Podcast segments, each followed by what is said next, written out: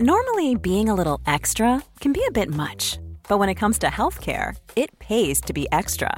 And United Healthcare makes it easy with Health Protector Guard fixed indemnity insurance plans. Underwritten by Golden Rule Insurance Company, they supplement your primary plan, helping you manage out of pocket costs without the usual requirements and restrictions like deductibles and enrollment periods. So when it comes to covering your medical bills, you can feel good about being a little extra. Visit uh1.com to find the Health Protector Guard plan for you. This Mother's Day, celebrate the extraordinary women in your life with a heartfelt gift from Blue Nile. Whether it's for your mom, a mother figure, or yourself as a mom, find that perfect piece to express your love and appreciation. Explore Blue Nile's exquisite pearls and mesmerizing gemstones that she's sure to love. Enjoy fast shipping options like guaranteed free shipping and returns. Make this Mother's Day unforgettable with a piece from Blue Nile. Right now, get up to 50% off at BlueNile.com. That's BlueNile.com. Even when we're on a budget, we still deserve nice things. Quince is a place to scoop up stunning high-end goods for 50 to 80% less than similar brands. They have buttery soft cashmere sweaters starting at $50, luxurious Italian leather bags, and so much more. Plus, Quince only works with factories that use safe, ethical, and responsible manufacturing. Get the high-end goods you'll love without the high price tag with Quince. Go to quince.com/style for free shipping and 365-day returns. Palmemordet Bo G Andersson del 2 Sveriges statsminister Olof Palme är död. 90 000. Ja, det är mord på Sveavägen. Hörde de säger att det är Palme som är skjuten. Mordvapnet med säkerhet är en Smith Wesson, en revolver kaliber .357. Inte ett svar. Finns inte ett svar. För jag har inget. Polisen söker en man i 35 till 40-årsåldern med mörkt hår och lång mörk rock. Välkomna till podden Palmemordet som idag görs av mig, Tobias Henriksson på PRS Media. Innan vi börjar vill jag påminna om att vi inte längre finns på Facebook efter att dagen stängts av utan synbar anledning.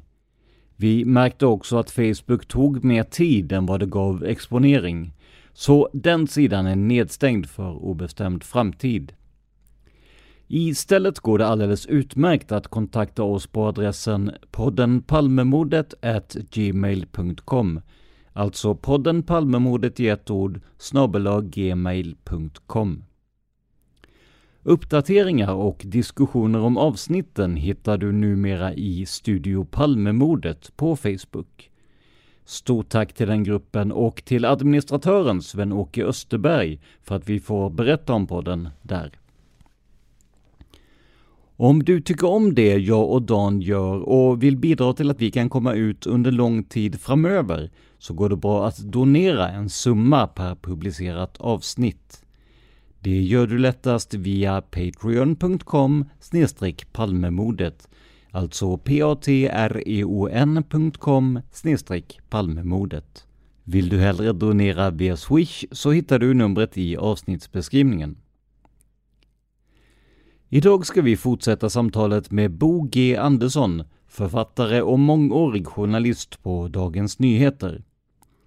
I förra avsnittet pratade vi en hel del om tiden strax efter mordet, men även om det samarbete som DNs Ann-Marie Åsheden hade med Hans Holmér om att exklusivt få publicera spaningsledarens tankar och idéer.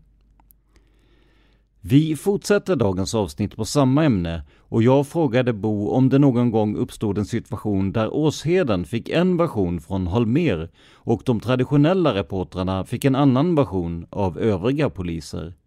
Alltså en situation som kunde bli en publicistisk konflikt. Nej, inte riktigt på det sättet som jag kan erinra mig, men, men det blev ju ett problem för eh, chefredaktören när eh, när eh, det började läcka ut att det här så kallade huvudspåret som ju Holmér kallade PKK länge, man jobbar ju med det för fullt ifrån maj ungefär 86, alltså det var ju den var inriktningen, ja, huvudinriktningen på, på mordspaningarna så att säga från maj framåt. det blev ju ett problem sen när det började stå klart där fram i slutet av augusti och september och, och kom ut uppgifter om att det var PKK och så vidare.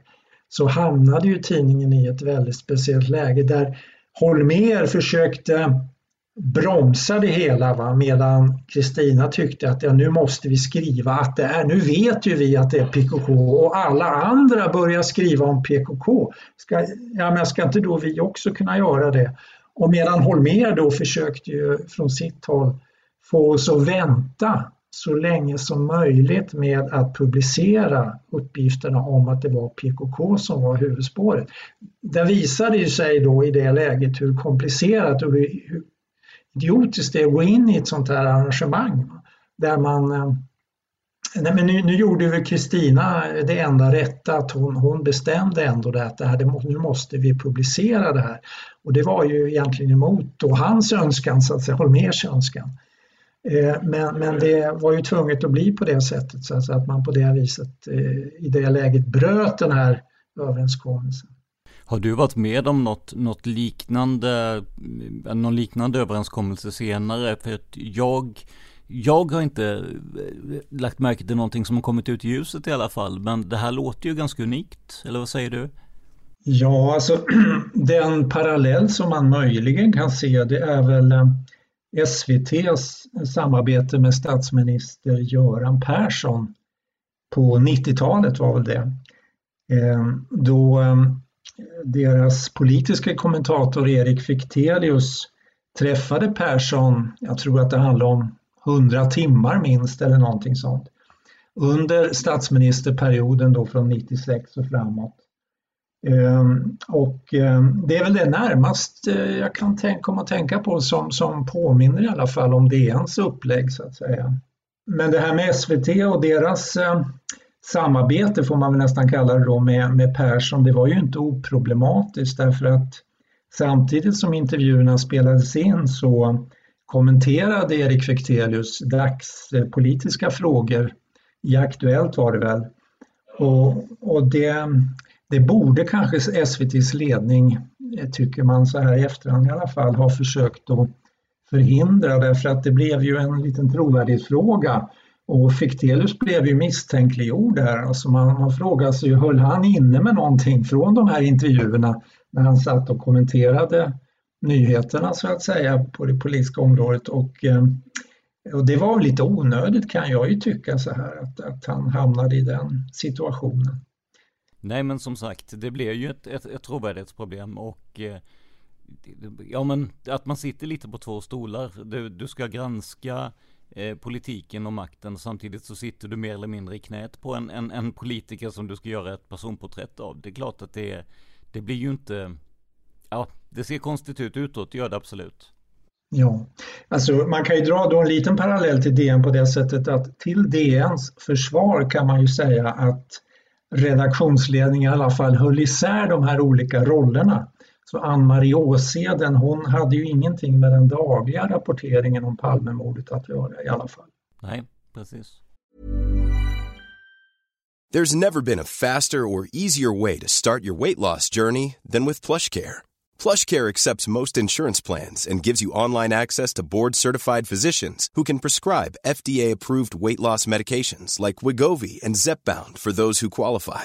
Take charge of your health and speak with a board-certified physician about a weight loss plan that's right for you. Get started today at plushcare.com slash weight loss. That's plushcare.com slash weight loss. plushcare.com slash weight loss. If you're looking for plump lips that last, you need to know about Juvederm lip fillers. With Juvederm Volbella XC and Juvederm Ultra XC, your lip look, whether it's subtle or bold, can last up to one full year with optimal treatment and no additional maintenance. Find a licensed specialist and see if it's right for you at juvederm.com today. That's J U V E D E R M.com. Add fullness to lips in adults over 21 with Juvederm Volbella XC or Juvederm Ultra XC. Do not use if you have severe allergies or a history of severe allergic reactions, or if if you're allergic to lidocaine or the proteins used in Juvederm. Tell your doctor if you have a history of scarring or taking medicines that decrease the body's immune response or that can prolong bleeding. Common side effects include injection site redness, swelling, pain, tenderness, firmness, lumps, bumps, bruising, discoloration, or itching. As with all fillers, there's a rare risk of unintentional injection into a blood vessel, which can cause vision abnormalities, blindness, stroke, temporary scabs, or scarring. For full important safety information, visit juvederm.com. Millions of people have lost weight with personalized plans from Noom, like Evan, who can't stand salads and still lost 50 pounds. Salads, generally, for most people, are the easy button, right? For me, that wasn't an option. I never really was a salad guy. That's just not who I am. But Noom worked for me. Get your personalized plan today at Noom.com. Real Noom user compensated to provide their story. In four weeks, the typical Noom user can expect to lose one to two pounds per week. Individual results may vary. Det är ju lite märkligt också om man tänker SVT och, och Sveriges Radio som ändå eh, Ja, ja men de håller ju oftast väldigt hårt på eh, integritet och, och sånt här. Du får inte nämna ett produktnamn ens utan att säga att det finns massa andra produkter i samma genre som också är bra och så vidare. Det, det känns konstigt att man går i en sån fälla känner jag. Ja, det positiva tycker jag då med, med SVTs eh, samarbete med Persson, det var, det var mer efterskörden. Det, det resulterade i, eh, tycker jag, väldigt spännande eh, dokumentärprogram och så vidare. Va? Och sen framför allt att eh, man via, tror jag, Södertörns högskola offentliggjorde allt material eh, ganska snabbt faktiskt. Jag tror att det var 2010, 2011 eller någonting sånt. Alltså bara fyra, fyra, fem år efter att Göran Persson hade avgått som, som statsminister så, så läggs alla de här hundra timmarna ut i princip ord för ord och, och görs tillgängligt för forskningen till exempel. Och det, det tycker jag var en helt fantastisk, eh, vad ska man säga, spin-off effekt av det samarbetet, det måste jag säga. Eh, och då kan man ju då fråga sig vad har, vad har då DN gjort? Och eh, där ställer jag ju mig frågan varför det här materialet som eh, Ann-Marie Åseden då spelade in med Holmer, varför det fortfarande, alltså än idag, 35 år eh, efteråt är sekretessbelagt. Vad jag förstår så ligger de här intervjuerna, de här banden på Riksarkivet och är hemliga faktiskt ända fram till år 2023. Och det tycker väl jag är lite märkligt då, inte minst mot bakgrund av att eh, Palmutredningen är nedlagd och det materialet ju i alla fall delvis eh, har börjat komma till ytan och släppas så att säga. Att då DN som tidning som normalt då kräver öppenhet av, eh, av andra aktörer så att säga självt, att tidningen själv då så att säga eh, har lagt sekretess på det här materialet. Det, det är för mig ja, det är närmast oanständigt faktiskt. Jag kan inte hitta något annat ord alltså för att eh, jag förstår det inte helt enkelt. Alltså, tidningen äger väl antar jag det här materialet fullt ut och skulle ju kunna vilken dag som helst eh, ja, helt enkelt öppna det här materialet för, för, eh, ganska, för alla de som är intresserade av Palmemordet helt enkelt. Ja, jag tänkte ju fråga dig om, om du kan se någon, någon rimlig anledning till det, men du besvarade ju det själv där att eh, ja, du, du har svårt att se något sånt vad jag förstår. Ja, jag har faktiskt svårt att se varför det ska vara sekretessbelagt än idag och hållas hemligt i 37 år. Jag menar, det är, inga, det är ju knappast några statshemligheter vi talar om. Nej, precis. Och att det skulle vara till men för exempelvis Hans Holmér. Eh, det, jag tänker att en, en, en person som numera är avliden. Det, det, kan inte göra jättemycket skada för honom som person i alla fall, utan möjligen efterlevande. Men, men jag tänker att det var ju inget problem när Palmeutredningen eh, lades ner och man, man pratade om eh, en avliden person som misstänkt mördare. Så att jag tänker att nej, jag får inte heller det där att rimma riktigt faktiskt. Nej, jag undrar hur en så, sådan som eh, Peter Wolodarski, den nuvarande chefredaktören, tänker kring det här. Han kanske inte ens är, är medveten om den här frågeställningen. Jag, jag, vet inte. Men det skulle vara väldigt intressant att höra hur han ser på det här. Med den, med den um, syn som jag vet att han har på öppenhetsfrågor, offentlighetsprincip och så vidare. Men jag tänkte på en sak för att um, Eh, du skrev ju till mig för ett tag sedan om ett citat och det handlar om att sanningen om mordet på Olof Palme, om den kommer fram så kommer den att skaka Sverige i sina grundvalar. Och det här är ju någonting som Många har spekulerat i vad det skulle kunna handla om och eh, vad Hansson mer avsåg med det. Och vissa har till och med sagt att det, det, det, har inte yttrats överhuvudtaget utan det här är bara någon slags modern myt som uppstått. Men du har ju lite mer info om det här för det här skulle kommit från DN 86 och då sitter ju du, då sitter ju du på DN. Ja, jag, jag, kan säga att jag har nästan ett par gånger varje månad så har jag väl reagerat på det här när det har dykt upp som du säger i olika poddar och i olika forum och så vidare så, så har folk re, relaterat till det här. Och det har ju, det har ju lett till våldsamma konspirationsteorier om att Hans Holmér skulle dölja någon, någon stor sanning då förstås som inte skulle få komma fram och så. Nej, men jag kan, jag kan berätta, jag ska, ska berätta hur, hur, hur det har gått till och varför det har blivit så här. För jag tycker att det har ett stort intresse att, att man kan, eh, kan, eh, vad ska man säga, lösa upp sådana här mytbildningar. Då, då. Det, det, var så här att, att jag tillsammans, och det här, det här måste man, nu måste man veta tidpunkten. Vi är nu i slutet av augusti 1986, närmare bestämt den 24 augusti. Eh, då är det ännu inte så att säga bekräftat officiellt att huvudspåret är PKK. Det kommer senare, eh, bara några, tre, några veckor senare. Utan då är det huvudspåret som, som det handlar om. Jag och Rolf har ingen aning om det här arrangemanget som vi har pratat om utan vi, vi, vill, ha, vi vill göra en intervju med Hans Holmér så vi åker till polishuset och träffar honom. Han ställer upp för en intervju den 24 augusti. Och eh, det, det, vi, var, vi blev besvikna. Han var ju inte, vi hade inte räknat med att han skulle tala om vad som, som kunde dölja sig bakom huv, huvudspåret. Det trodde vi inte, men vi trodde kanske att vi skulle få lite mer. Så vi fick väldigt, väldigt lite av honom. Alltså det, det blev en ganska intetsägande intervju och eh, eh rubriken löd som, vi publicerade det här dagen på den 25 augusti. Rubriken löd så här, vi anar motivet. Säger då Holmér då, vi anar motivet. Och eh, när jag nu läser det här igen, det har jag inte gjort på alla dessa år då, men, men så ser jag ju att vi ställde då en fråga som kommer lite grann lite nära ändå den här frågeställningen om att landet ska skakas. Frågan är så här som vi ställde till Holmér kommer upplösningen, när motiv och gärningsmän blir kända av allmänheten, att vålla stor uppståndelse och kännas besvärande. Exakt så, så ställde vi frågan till Holmér. Och då svarar han så här, och jag citerar. Säk, det kan säkert komma fram omständigheter som är besvärande, men sanningen ska fram det förekommer inga försök att dölja sanningen, säger, svarar han så, så på den frågan. Så, men, men mer än så är det inte egentligen i den, i den här texten. Men vad som sen hände, för att Rolf och jag var inte alls nöjda med det här. Det var en ganska tam intervju och vi var, vi var lite besvikna och lite molokna. Så att dagen därpå så, så sätter vi oss på varsitt håll och börjar ringa runt till olika poliskällor som vi hade då, då och tala med de här anonymt.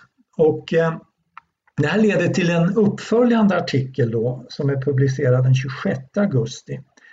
Och eh, baserat på de här anonyma poliskällorna så skriver vi en ingress som är, som jag minns det och som jag ser nu, ganska hårt vinklad skulle man, kan man nog erkänna.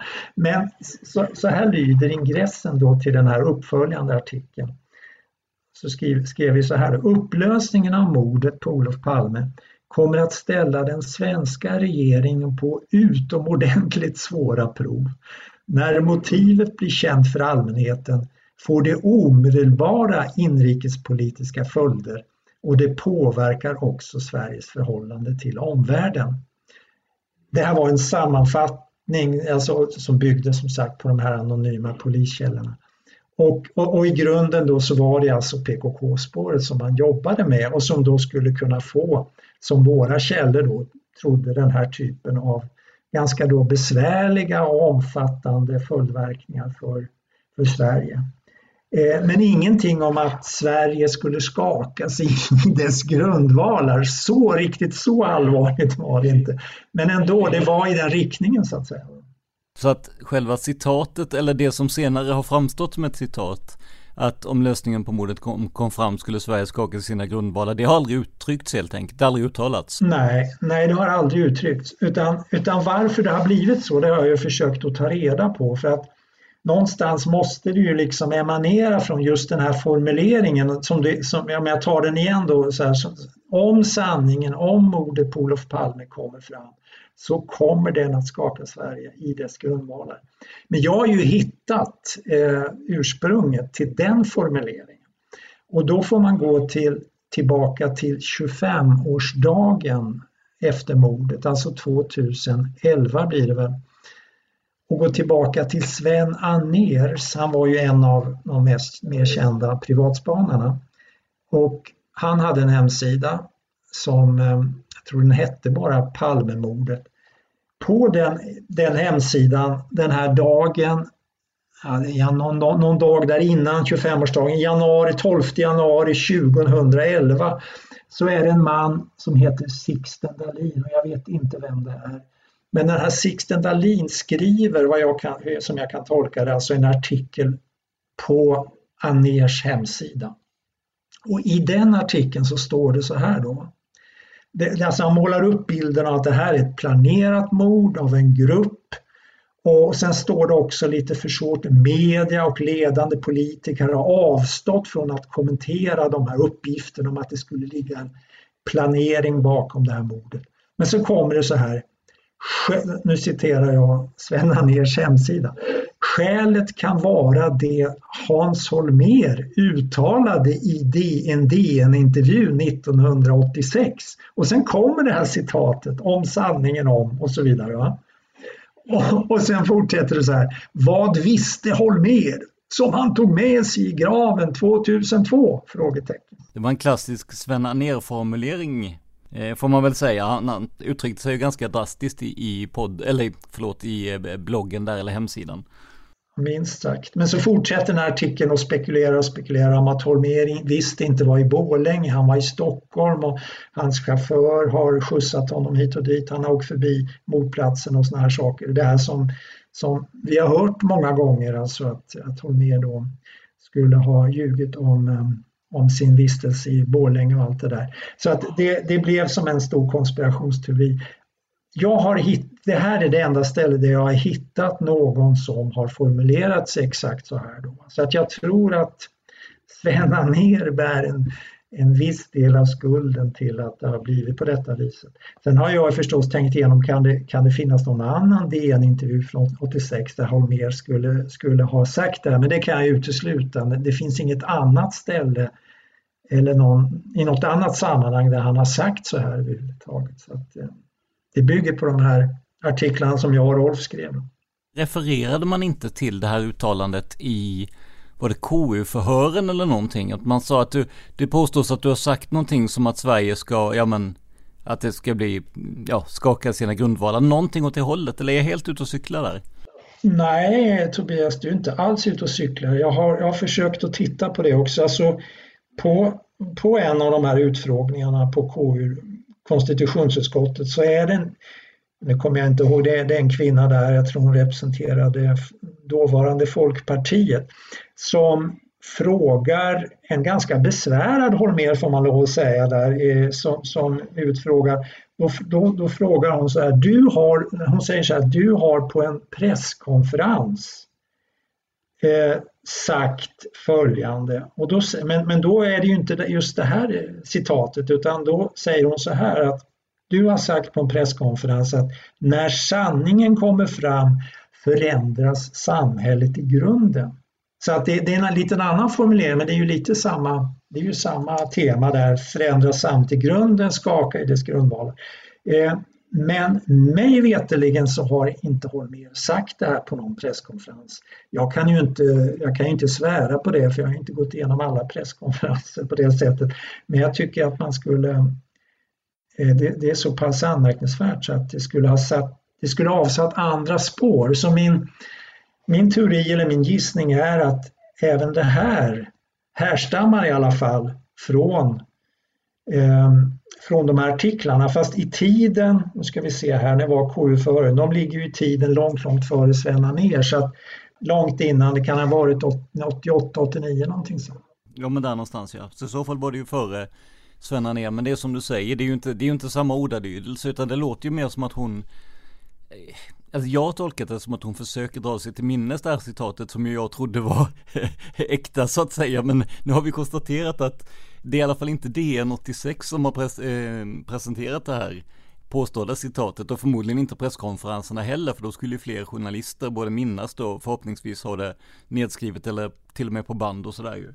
Ja, hade han sagt så på en presskonferens så hade det blivit en ganska stor uppståndelse kring det. Det, det är jag ganska säker på det. Så och det finns inga sådana spår alls. Så att, eh, nej, jag tror vi har ringat in det ganska väl det här alltså nu. Alltså att det, jag, tror, jag tror tyvärr att det är, det är Rolfs och min, mina artiklar som, som det här härstammar från.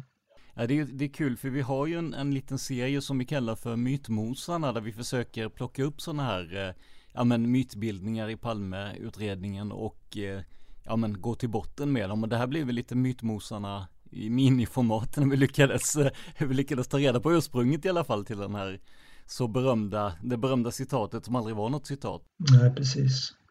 Men då, i och med att du jobbat så pass länge inom DN och också med Palmemordet i olika former då, eh, finns, det, finns det någon person som du vid tillfället när denne blev misstänkt tyckte var lite speciellt intressant om man säger? Jag tänker Ja men Viktor Gunnarsson, Christer Pettersson, eh, jag vet inte Christer A som vi kallar honom då kanske också dök upp där. Eh, finns det någon som brände till lite extra när den presenterades av, av spaningsledningen tänkte jag säga? Inte brände till extra, det, det, det kan jag inte säga men jag, jag tycker ju så här att man måste, man måste titta på utförandet, alltså genomförandet av mordet. Och min bild av den här mördaren det är ju att att det är en ganska erfaren skytt, alltså en, en, en person som är van med vapen, som vet hur man, var man placerar ett revolverskott av det här slaget. Det går inte att komma ifrån att eh, det var ett direkt dödande skott och att det, det satt på ett, ja, ur, ur dödandets synvinkel idealiskt ställe på, på kroppen. Och, och eh, jag tänker också på hela sättet att närma sig paret bakifrån. Mördaren lägger sin, som, som man kan utgå från, tycker jag, vänstra hand på Olof Palmes vänstra axel för att så att säga hålla honom lite stadig va, när man siktar in revolvern. Och, och då tänker jag så här att eh, för en revolverskytt så ska man ju egentligen, eftersom rekylen är så kraftig så ska man ju egentligen stå med rak arm. Men det har ju inte mördaren kunnat göra här utan håller man armen utsträckt så att säga på vänster axeln så kan man inte ha armen, den högra armen och skjuta med den och ha den utfälld. Därför att då, då borras pipan in i, i kläd, kläderna, i rocken på Olof Palme. Så att mördaren har alltså fått stå med böjd högerarm när han skjuter och, och, det går ju att skjuta på det sättet men då tänker jag redan där så tänker jag så att ja okej okay, det måste ju vara en person som, som vet, känner till den här rekylen och, och vet hur man ska hantera det här vapnet. Och också att man har det här avståndet på någon decimeter minst mellan pipans mynning så att säga och rocken eh, är ju också rätt så intressant att fundera på. Det betyder att den här personen förstår att man inte kan komma närmare kanske. Då skulle man kunna haka in i kläderna och fastna med revolvern. Man skulle riskera att det sugs in kroppsrester så att säga, eller blod eller vad det kan vara in i pipan och så. Så, så där har jag funderat att allt vi vet om själva genomförandet och det här vapnet och så vidare tyder på att det är en person som, som till och med kan vara utbildad i skytte så att säga, vet vad, vet vad han gör och kanske till och med har kunskaper om kroppens anatomi. Va? Alltså till och med det. Eh, för jag har tänkt mycket på det här andra skottet. Eh, som jag menar, alltså jag tror det var riktat mot Lisbeth. Man har ju funderat på, kan det ha varit riktat, även det har varit riktat mot Olof Palme? Kan det ha varit ett vådaskott? Men jag, jag lutar ju starkt åt att det var, det var avsett för, för Lisbeth Palme. Och tittar man då på att det är i princip då riktat mot samma område på kroppen. Och man skulle alltså kunna hävda här tycker jag att även skott nummer två, trots att det missade, så var det ett välriktat skott. Vilket också då tyder på att här, här är det en person som, som vet hur han, hur han gör så att säga, alltså en van skytt. Har man det här som utgångspunkt, för det här är min, min utgångspunkt när man funderar på vem som kan ha gjort det, så då faller ju en hel del av de här personerna som du som du tänker på faller ju bort faktiskt. Kanske redan, redan där och då tänker jag på en sån kanske som Stig Engström, jag tänker på en sån som Christer Pettersson. Eh, som ju inte var, vad vi vet i alla fall, några vana va vapenmänniskor. Man har ingen stor erfarenhet av revolver vad vi vet. Och, eh, så att lite så tänker jag när man, man försöker tänka, föreställa sig vem, vem, vilken typ av person som kan ha gjort det här. Sen menar inte jag att det behöver vara någon yrkesmördare i den meningen att en människa som har skjutit många människor och som blir lejd eller så, behöver inte alls vara så, utan det är väl snarare så att, att om man har det här som utgångspunkt så, så kan man mycket väl hamna i, i svenska kretsar naturligtvis, men, men, men när det gäller folk som som har en vana vid, vid den här sortens vapen. Så, att säga. så tänker jag. Eh, så att eh, Christer A var ju en person då som möjligen skulle då kunna passa in i den här bilden som jag målar upp nu då, av, av den mördare eller den, den, som jag ser framför mig.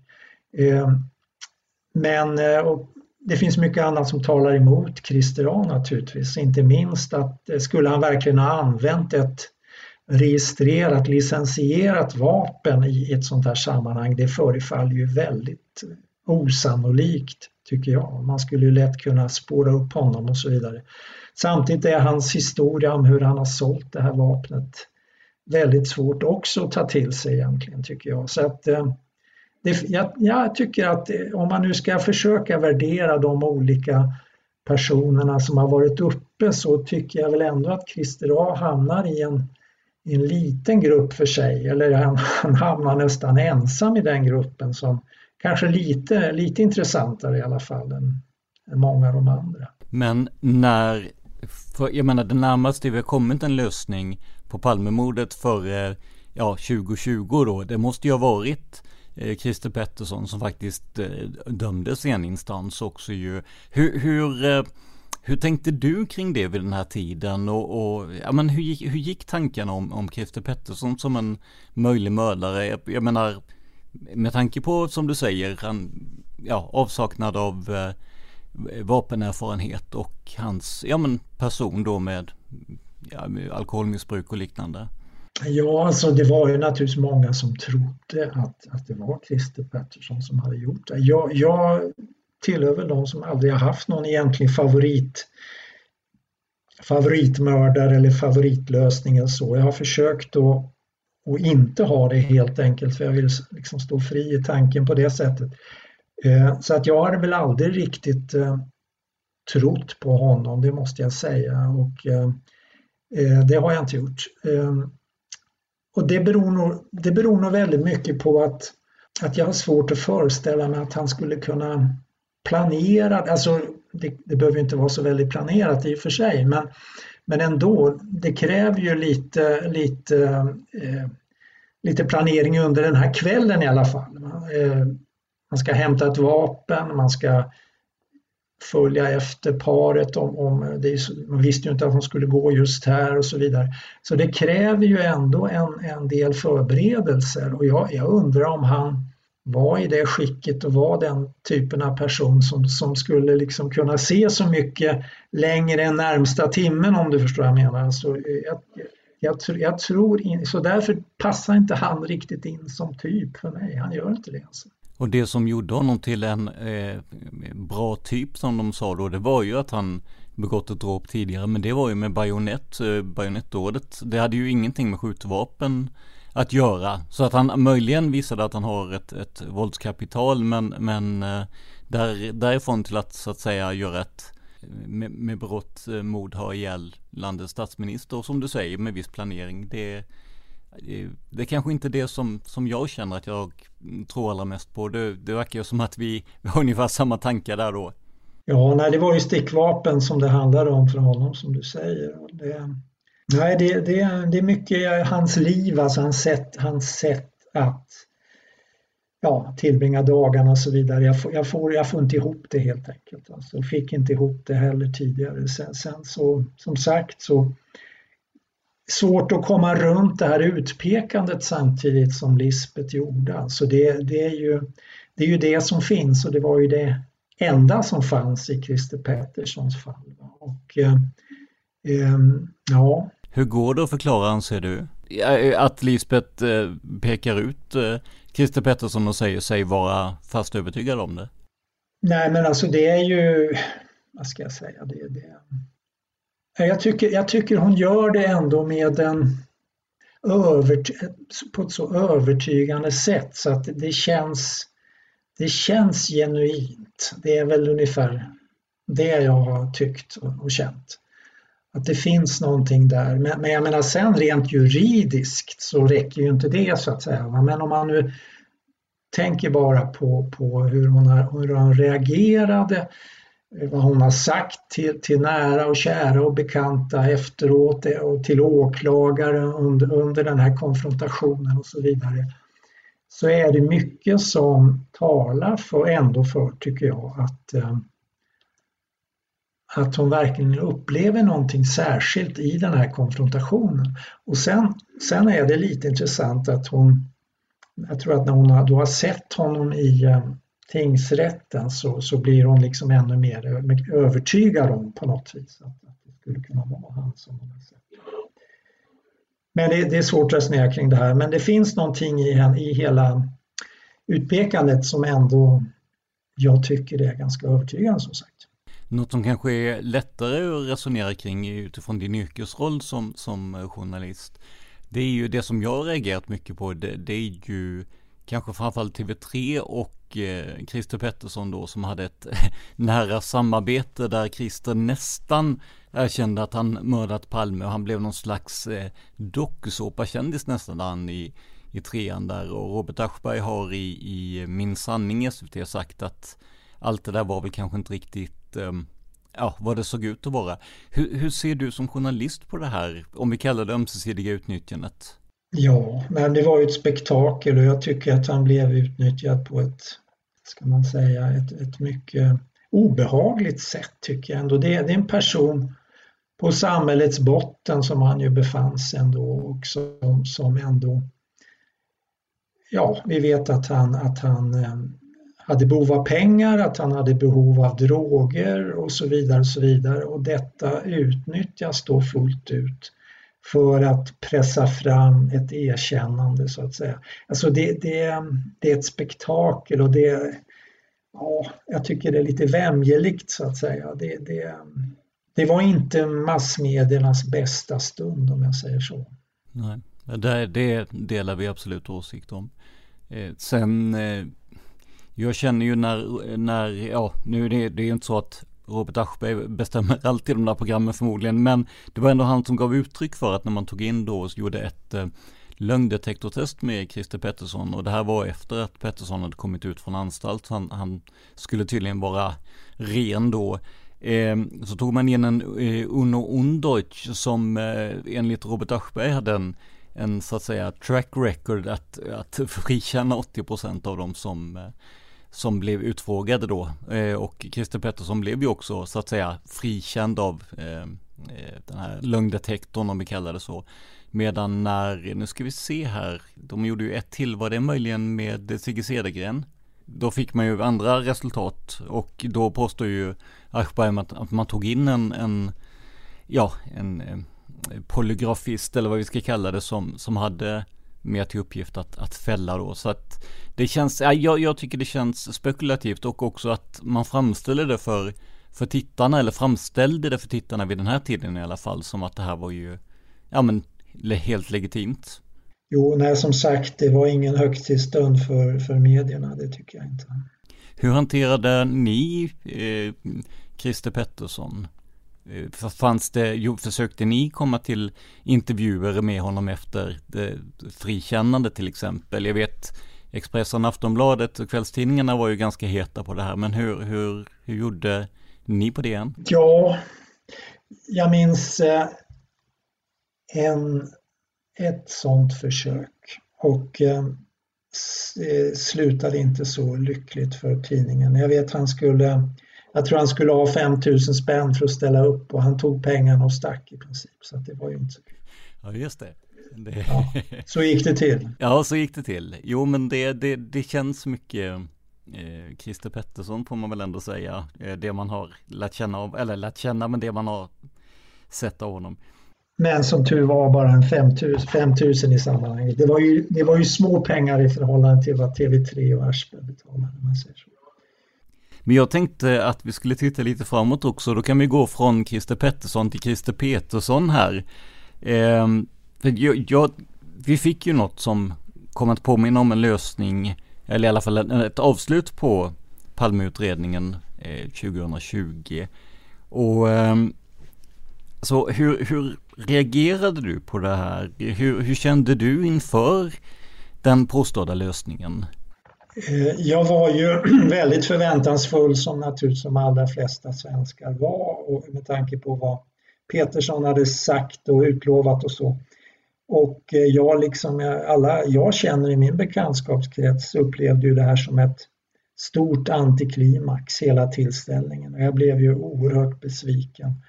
Ehm, och också förbannad faktiskt på, på det sätt som man ehm, eh, ja, hängde ut en avliden person på. Liksom. Och det, det, det, var, det var inte värdigt eh, svenska rättsväsen, rättsväsendet på något sätt att bete sig så här. Jag blev faktiskt väldigt förvånad att man gör så utan att ha egentligen, jag vill säga inte tillstymmelsen till ett ordentligt bevis, eh, knappt indicier, utan egentligen så byggde det allra mesta på att han råkade befinna sig nära brottsplatsen så att säga, eller i stort sett på mordplatsen då.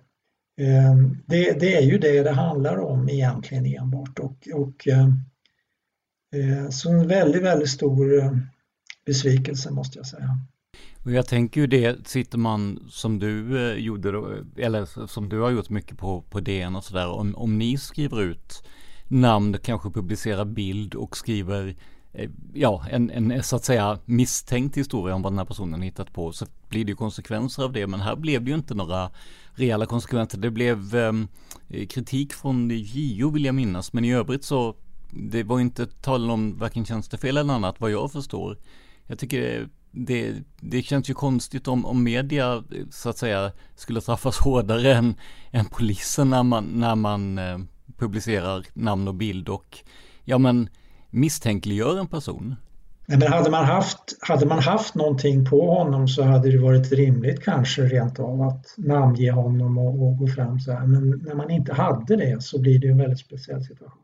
Men jag, vad jag saknade också det var ju ett ordentligt avslut. Nu la man ju ner utredningen utan egentligen att presentera någonting om varför man lägger ner utredningen. Och jag hade ju hade förväntat mig att man skulle skriva ihop någonting om varför man hade, hur man hade kommit till den här punkten där man då inte såg någon möjlighet att komma vidare. Va? Och, eh, men det fanns ju inget sånt avslut utan det var bara två, tre rader på ett på ett, eh, en blankett i princip och sen var det nedlagt. Och det måste jag säga, det tycker jag det tycker jag inte heller är acceptabelt egentligen. Alltså det, det, jag funderar väldigt mycket på varför, det, varför man gjorde så, varför man inte kunde sammanfatta de sista årens, eller om det var fem år som han, fyra, fem år som Christer Petersson var ansvarig, sammanfattat det på, på något övergripande sätt i alla fall, vad man hade gjort och att man hade vänt och vridit på alla stenar och kommit fram till att ja, det var det här som återstod, de här misstankarna då mot Skandiamannen. Men, men ingenting av det slaget. Och eh, jag tycker också att nu när vi ser liksom vad som finns vad, i utredningen, vad man har gjort i utredningsväg då när det gäller Skandiamannen så hade man ju mycket väl kunnat komma till den rakt motsatta slutsatsen tycker jag. Att nu har vi konstaterat, nu har vi utrett den här mannen i tre år eller fyra år eller vad det nu var. Och vi har inte hittat någonting som talar för att han är skyldig. Vad är då konsekvenserna av det? Ja, min slutsats är i alla fall, ja men då har ju rimligen de misstankar som kan ha funnits från början försvagats i alla fall. Men det fanns ju ingen sånt resonemang överhuvudtaget. Så att här måste jag ju säga att man blir också besviken på, på lite på riksåklagaren faktiskt, att um, hon inte haft bättre styrning av det här, det måste jag säga. Och någon som var, eller två stycken som var eh, väldigt på det här tåget med Stig Engström. Det var ju först och främst Lars Larsson som eh, släppte boken eh, Nationens fiende. Och eh, gjorde en, tycker jag, föredömlig sammanställning av spåret Stig Engström, eller Skandiamannen då. Och eh, sen var det ju Thomas Pettersson som tillsammans med eh, magasinet Filter då slog upp det här stort runt 2018. Eh, och Ja, det, det slogs upp så stort och blev så pass eh, framgångsrikt i alla fall att Thomas eh, Pettersson, som har varit gäst i podden flera gånger här, vann en guldspade för det här. Eh, alltså ett, ja men vad ska vi säga, ett av Sveriges mest respekterade journalistiska pris för grävande journalistik kan vi säga. Eh, men eh, du där Bo, du argumenterade i Dagens Media såg jag för att eh, ja, det kanske inte var 100% rätt att, att ge Thomas Pettersson en guldspade för det här. Kan du, kan du förklara varför du, du resonerade så? Ja, jag ska försöka det. Men då, då, måste man veta att jag då var med, inte bara grundade föreningen Grävande journalister, jag var med och startade Guldspaden, var med och skrev själva statuterna som det heter, alltså på vilka villkor som det här priset ska delas ut, alltså vilken verkshöjd som ett journalistiskt arbete bör ha nått för att det ska belönas så att säga. Alltså jag har ju den bakgrunden, så vad jag reagerade på utifrån den utgångspunkten, alltså att vad kräver nu statuterna? Så står det i dem väldigt tydligt att, eh, att det här arbetet som då man ska överväga, som man överväger att belöna, det ska vara, det ska vara utfört på ett självständigt sätt. Och jag tyckte inte att det här arbetet var det. Det hade skett alltså i nära samarbete med polisen, i ett nära utbyte med polisen. Och eh, Filters eh, redaktör Mattias Göransson, han eh, berättade själv hur man, vilka hänsyn man hade tagit till polisens arbete inför publiceringen av Thomas Petterssons arbete. Och att man hade väntat, jag, om jag inte missminner mig som jag berättade, att man hade väntat ett halvår med sin egen publicering för att polisen skulle, ja, om de skulle komma i fatt eller vad, det nu var, men alltså att polisen skulle få arbeta i lugn och ro. Och det här är, det här är för mig liksom någonting som går stick i stäv med, med ett självständigt journalistiskt arbete. Men jag, jag, vill, jag vill se det i det här prissammanhanget. Alltså Thomas, jag vill inte liksom ta ifrån Thomas Pettersson eh, den insats han har gjort och jag tycker snarare kanske lite synd om Thomas. Han har gjort ett arbete under många år. Han har kommit fram till någonting som absolut har ett stort allmänintresse. Det, det är inget snack om det. Eh, och efter, eftersom han då pekar på en möjlig gärningsman på ett sätt som man kanske inte riktigt hade gjort på samma sätt tidigare. Och han hade tagit vid där Lars Larsson slutar kan man säga och fortsatt det här och, och lagt till en del intressanta omständigheter. Till exempel Skandiamannens bekantskap med den här vapensamlaren som jag tror man inte kände till tidigare. Det hade kommit fram en del nya uppgifter. Men i händerna på Filter och Filters redaktör som då påstår att det här nu är inte bara en möjlig förklaring till Palmemordet utan det är lösningen med stort L så blir det fel. För det är det inte och kan inte vara med mindre än att du då bevisar som journalist att det är lösningen och det hade man inte gjort. Så att jag tycker lite synd om Thomas Pettersson på det sättet, om du förstår vad jag menar. Mm. Blev, blev han så att säga kidnappad av den här rubriken då som kanske inte var hans egen? Är det lite så du tänker eller? Ja, rubriken och jag menar inte bara rubriken utan det sätt också som, som eh, eh chefredaktören där har presenterat i olika sammanhang. Det är ju inte bara i, i filter och så utan, utan eh, men, men det, det, skulle ju också den här Guldspadejuryn då, då eh, som, eh, som jag då har suttit i själv och vet hur man normalt jobbar och så, skulle ha tagit hänsyn till presentationen av det här arbetet och vägt in, tycker jag, att man har gått så långt som man har slagit fast att detta är nu sanningen om mordet. Det, det är ju ett otroligt långt steg från, från Thomas arbete så att säga till det konstaterandet. Och eh, det, det, gjorde man inte, man tog inte hänsyn till presentationen och eh, det var också, tycker jag, ett, ett fel. Eh, så att, ehm, ja, jag hade många synpunkter där, men, men, men ehm, ja.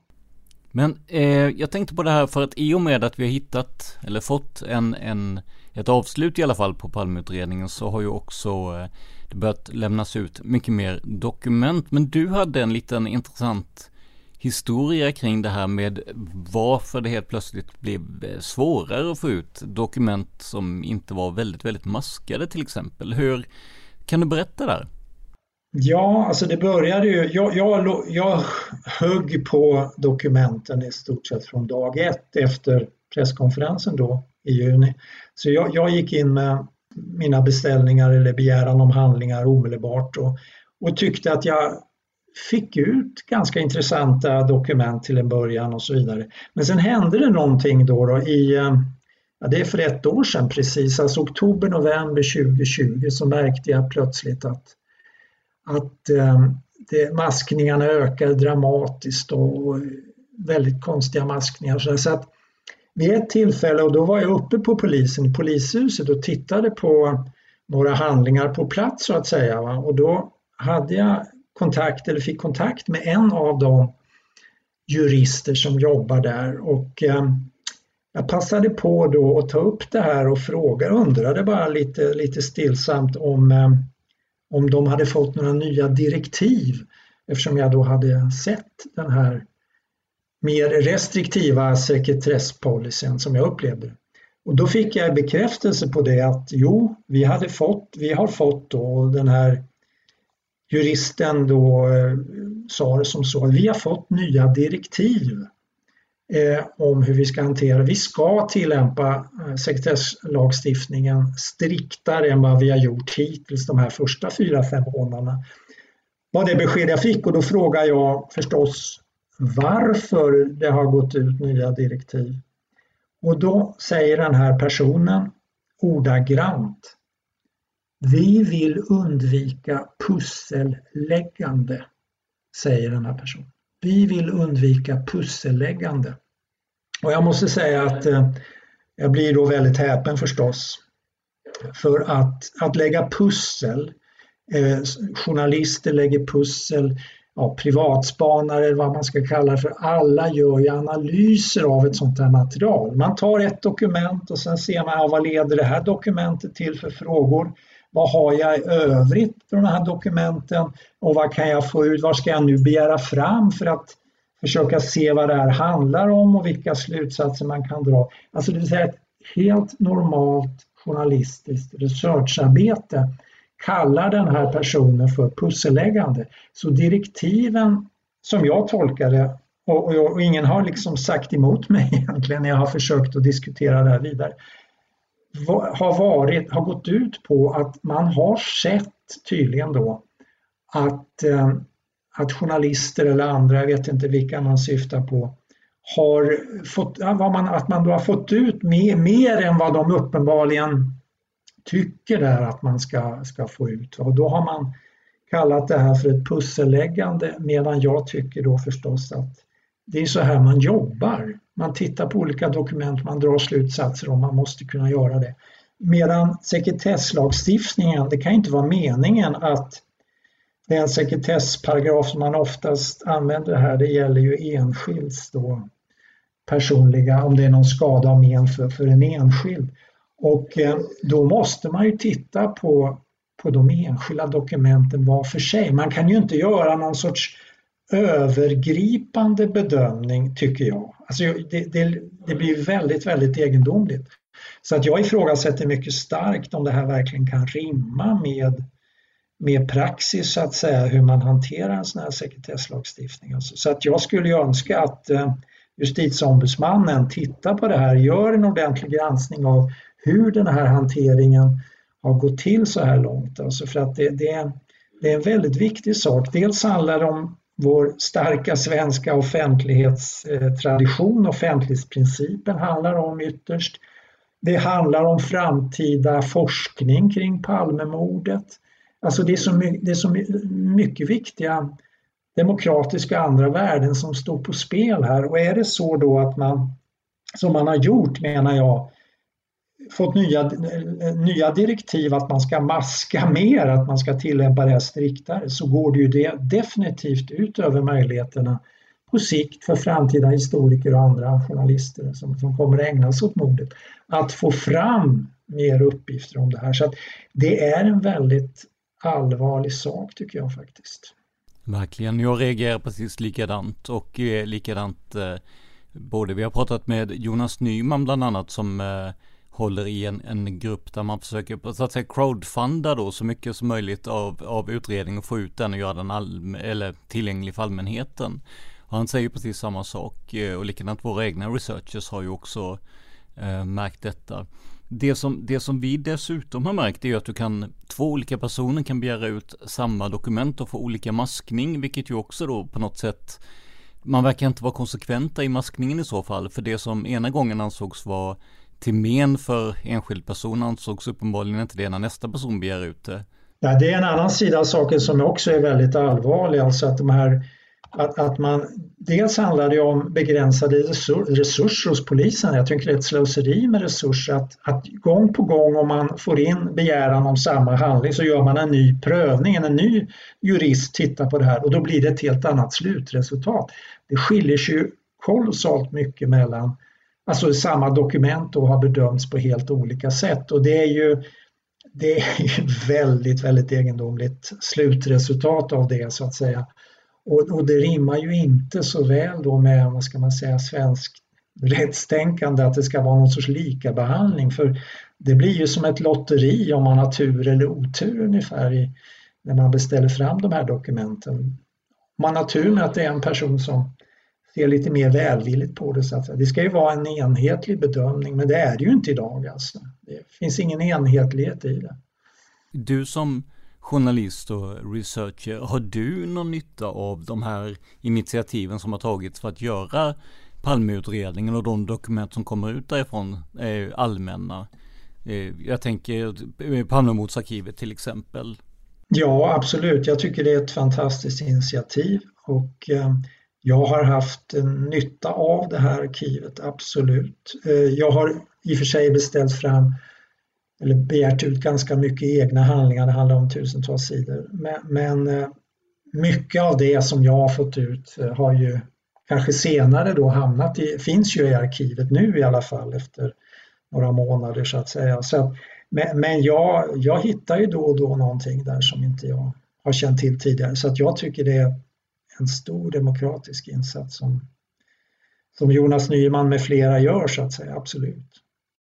Och med det säger vi tack till Bo G Andersson för den här gången, men hoppas att vi kan höras igen framöver. För om ni tycker att de här avsnitten varit intressanta kan jag försöka få till ett avsnitt där Bo G Andersson svarar på era frågor, precis som vi har gjort med vissa tidigare gäster. Jag kan inte i nuläget lova att det går att ordna, men om ni har intresse för ett sådant avsnitt, skriv till podden Palmemordet gmail.com eller kommentera tråden om dagens avsnitt i Studio Palmemordet på Facebook. Glöm inte heller att du kan sponsra oss och se till att vi kan göra en ännu bättre podd framöver. Du hittar alla sätt att donera på i avsnittsbeskrivningen. Det här var veckans avsnitt av podden Palmemordet som idag gjordes av mig, Tobias Henriksson på PRS Media. För mer information om mig och mina projekt besök facebook.com prsmedia.se eller gilla oss på Instagram där vi heter PRS Media. Ett ord, små bokstäver. Tack till Bo G Andersson för två ytterst intressanta avsnitt. Men framför allt, stort tack för att du lyssnar på podden Palmemordet. Man hittar Palmes mördare om man följer PKK-spåret till botten. Därför att ända sedan Julius Caesars tid har det aldrig hört talas om ett mord på en framstående politiker som inte haft politiska skäl.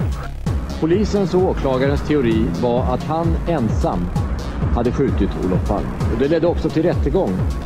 Men han frikändes i hovrätten.